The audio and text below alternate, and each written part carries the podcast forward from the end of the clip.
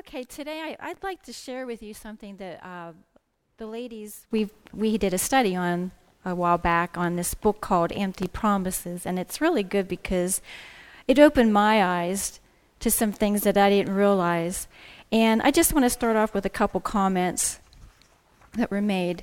Uh, Mother Teresa once observed that in India people are starving physically, but in America people are starving spiritually and emotionally.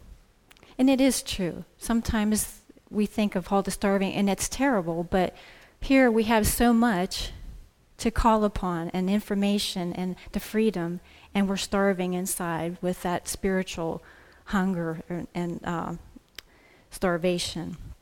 God wired each one of us to be, have a spiritual hunger that can only be satisfied by Him, because after all, He created us.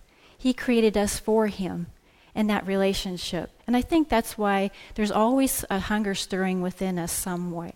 Even from a small age, as we grow up, there's just something we're obtain, we want to obtain in life. We feel we need. We need love. We need acceptance. We need something. And in this book, it was really neat how he brought up all the things that, uh, well, I'll just read it.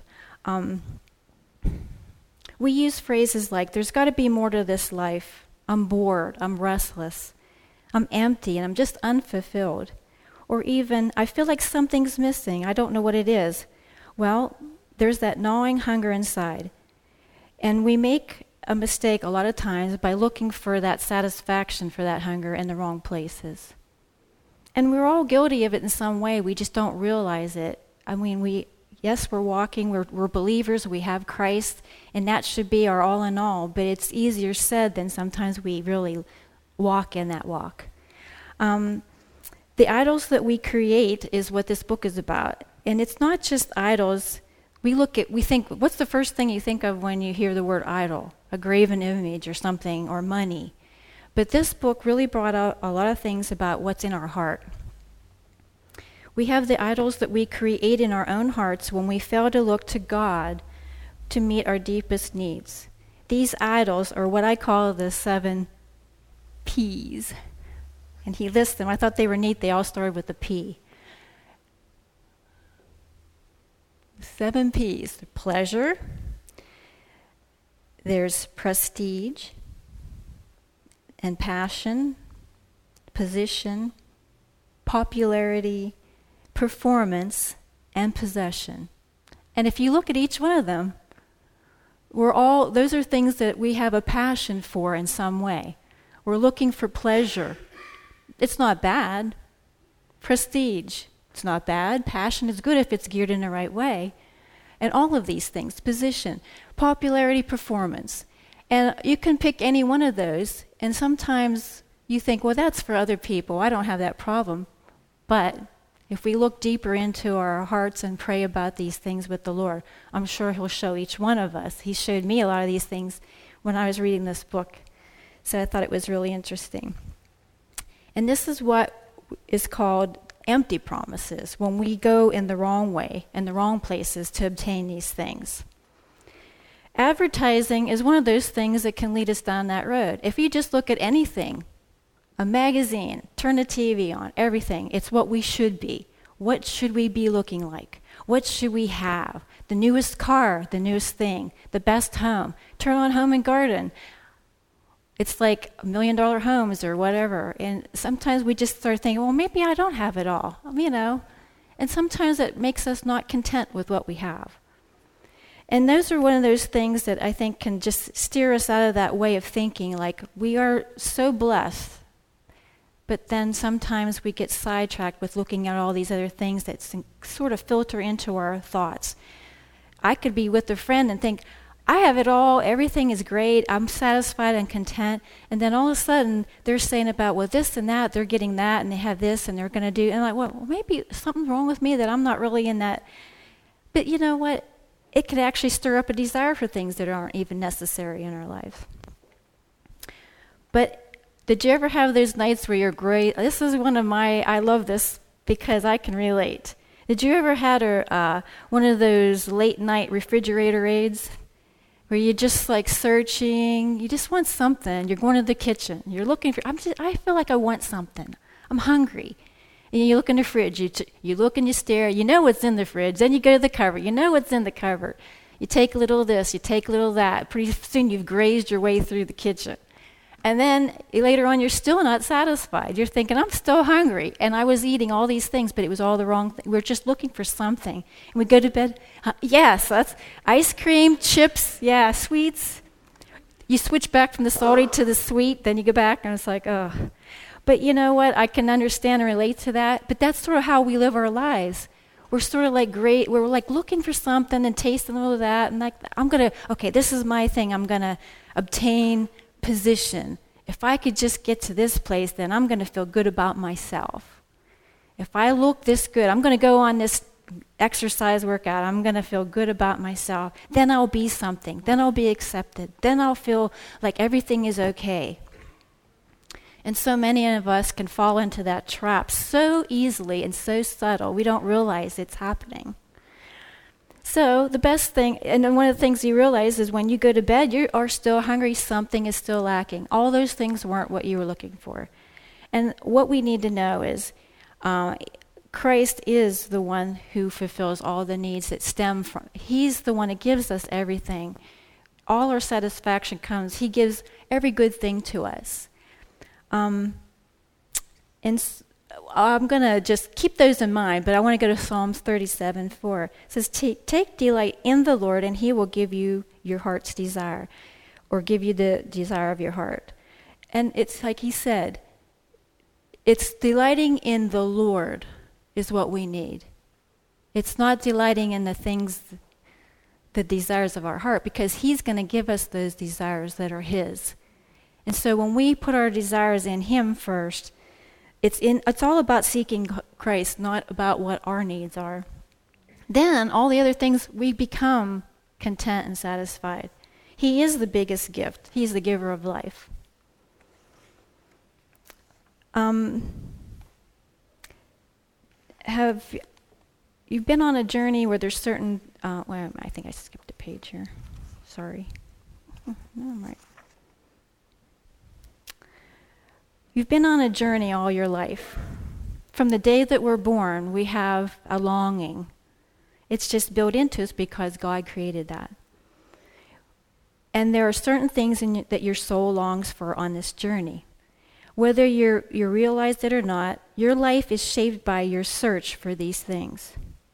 You're designed to throw all your energy and your respect toward whatever you believe can provide you with what you desire whether you're desiring purpose, like, I want to have a purpose in life. What is it? Something.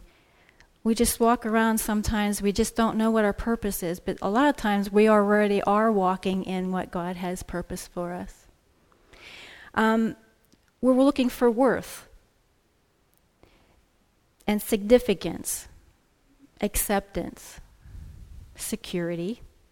We're looking for beauty, love, all these things. But we all long for more of something in our lives. And all these things, a lot of things stir from, I think, acceptance and love also, because if we really knew the love of God, what He really has for us, we wouldn't need to feel that desire to have it met in other ways. Because when we truly understand we are loved by Him, we are called by Him, He knows our name, He knows everything about us, we will have that acceptance. And I see that too many times when that leads to a lot of addictions, a lot of problems, a lot of bondages um, that we fall into. It's a trap. And the question that he states here It's simply put, we are a people wired to worship. The question isn't, do we worship? The question is, who or what shall we worship? And there's that thing, it exists in all of us.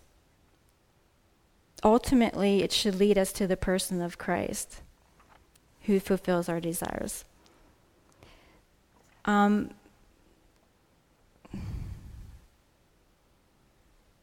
The thing about worship is we can, e- we can even worship our own ideals. We can worship our own uh, self effort. Because a lot of times, the whole name of the game in society is how good are you? What are you going to do? How are you going to do it?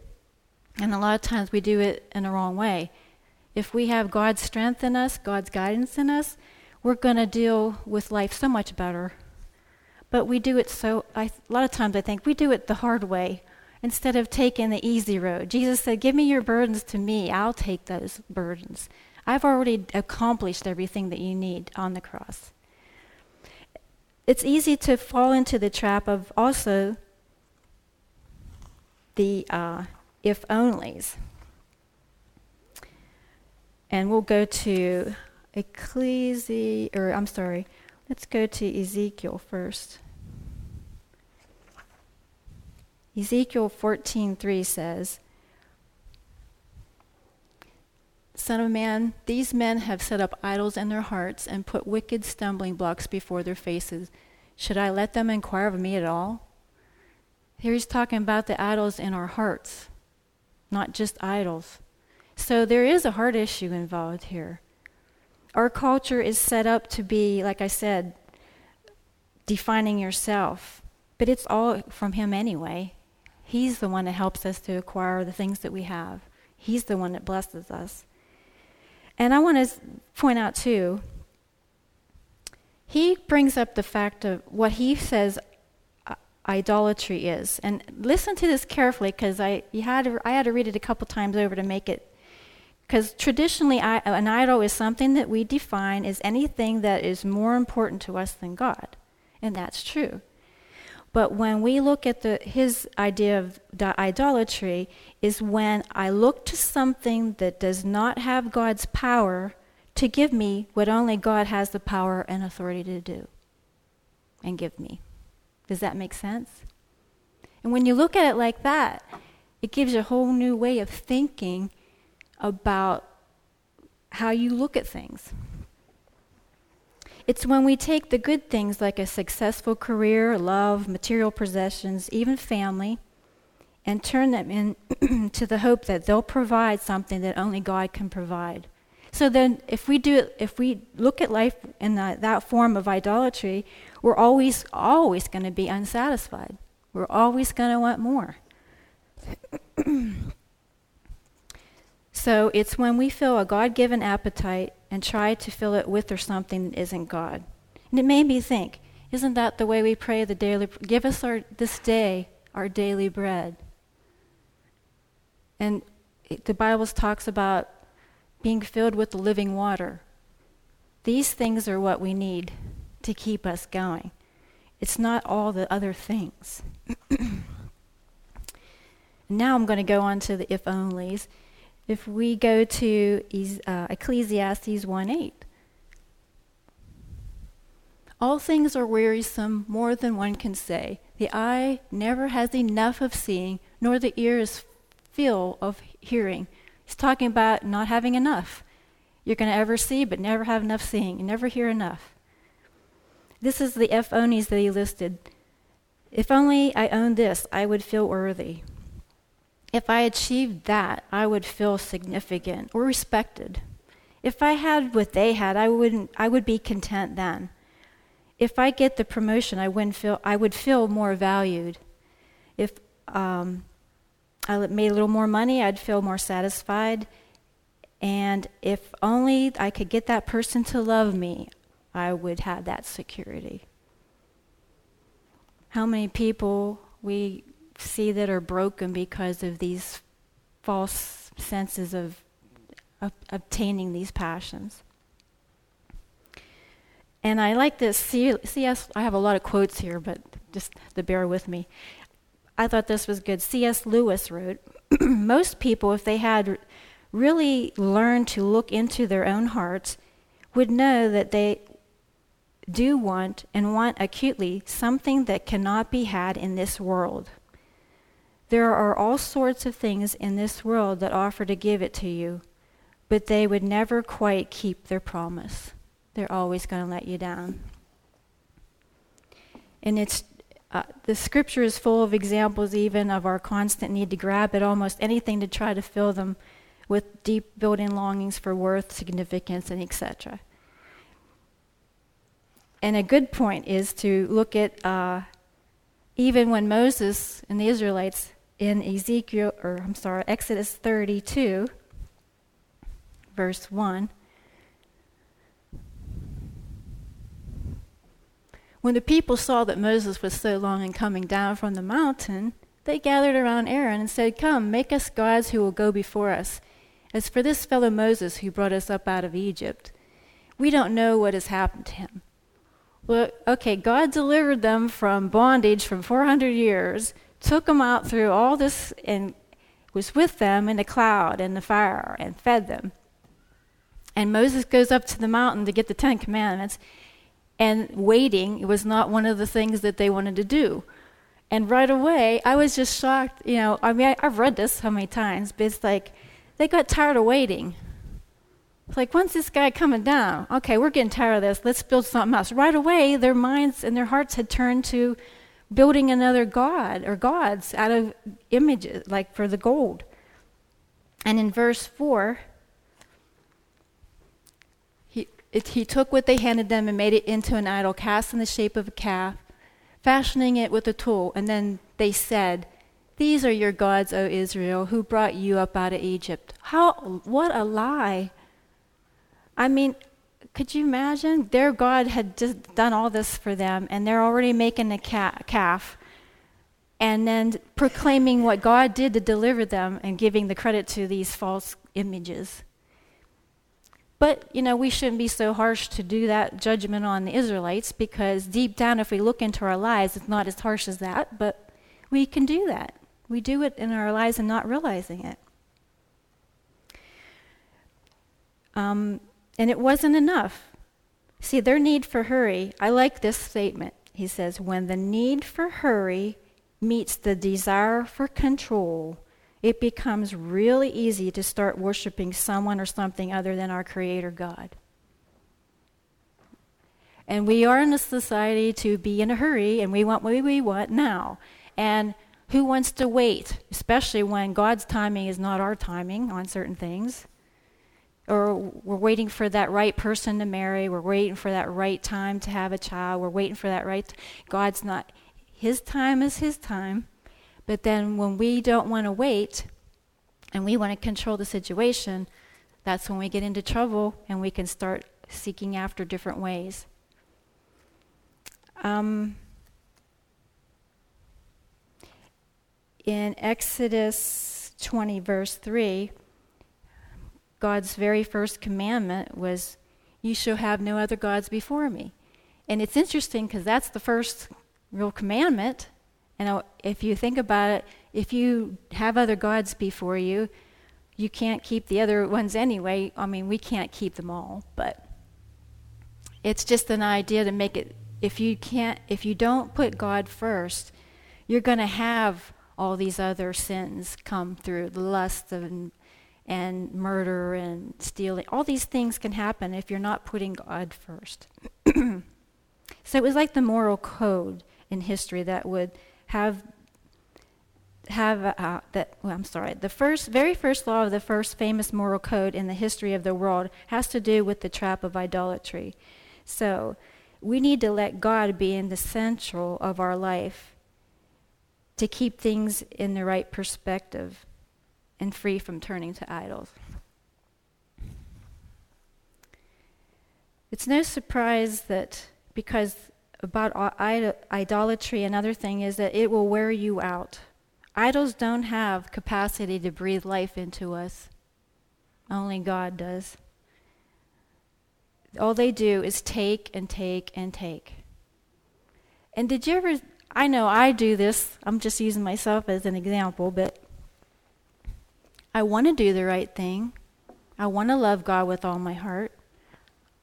I try to do my best. But sometimes I get this idea that, okay, now I'm going to do all this, this, this, this, so that everything will go right. And I put all my trust in my own self effort to do these things, and then I'm missing the relationship part with the Lord.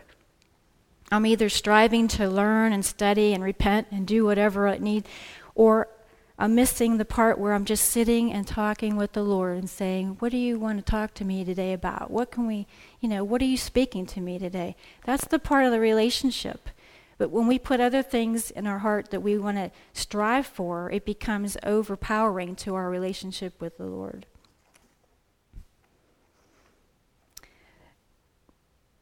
Performance is one of those P's. I like this performance one because it's also very exhausting.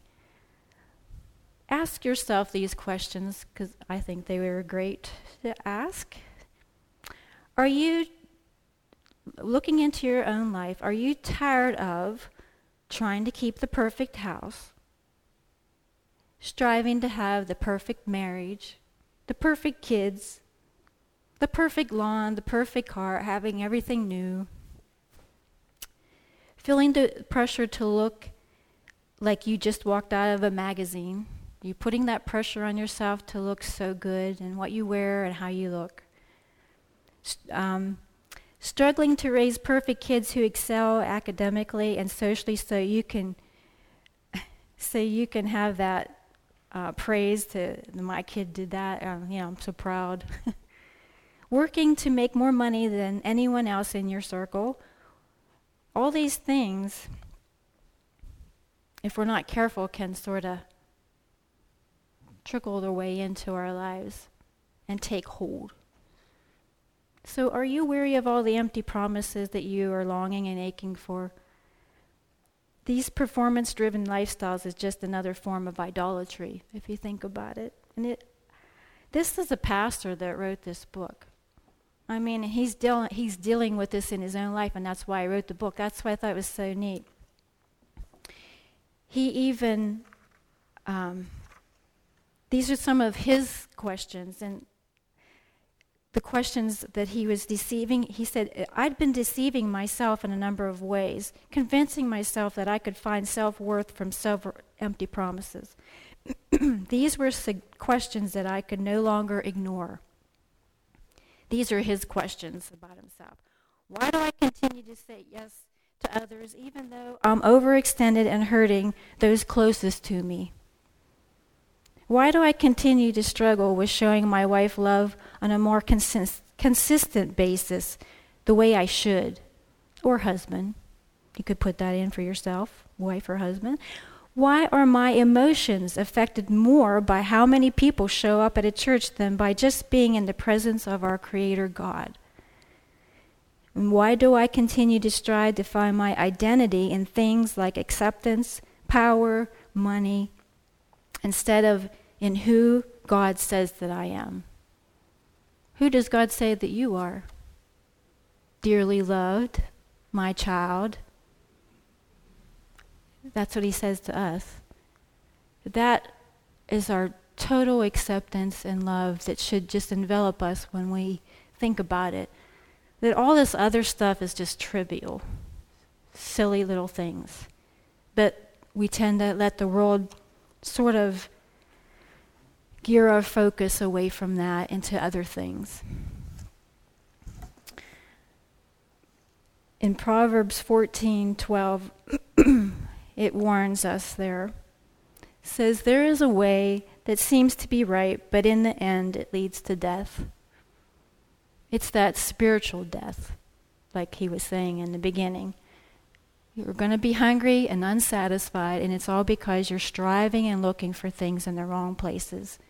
God wants us to have possessions. God wants us, He blesses us. He wants us to have all these things love, but not at the expense of hurting ourselves and others and losing that um, communicating with the Lord Himself and looking for Him, to Him for the, being the provider. Um, and I want to read this last, I'll wrap this up.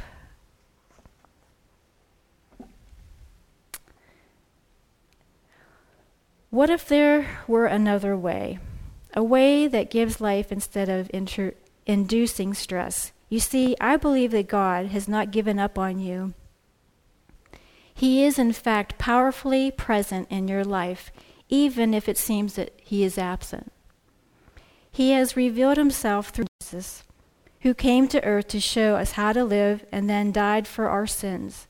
In His resurrection, He gave us hope that we can indeed experience the fulfillment of our desires. Jesus is continually inviting people to give up their idols and follow Him, Jesus, and Jesus alone. If and Jesus alone is worthy of our whole devotion. He alone has the authority to forgive all of our sins. He alone has the wisdom to guide our whole lives. He alone leaves us invigorated rather than exhausted, at peace rather than anxious. He alone has the power to fill the gnawing inner emptiness we all experience and bring purpose to each and every day that He seems fit to grant us as a gift. And I wrote a thought too, as I was writing some of these notes.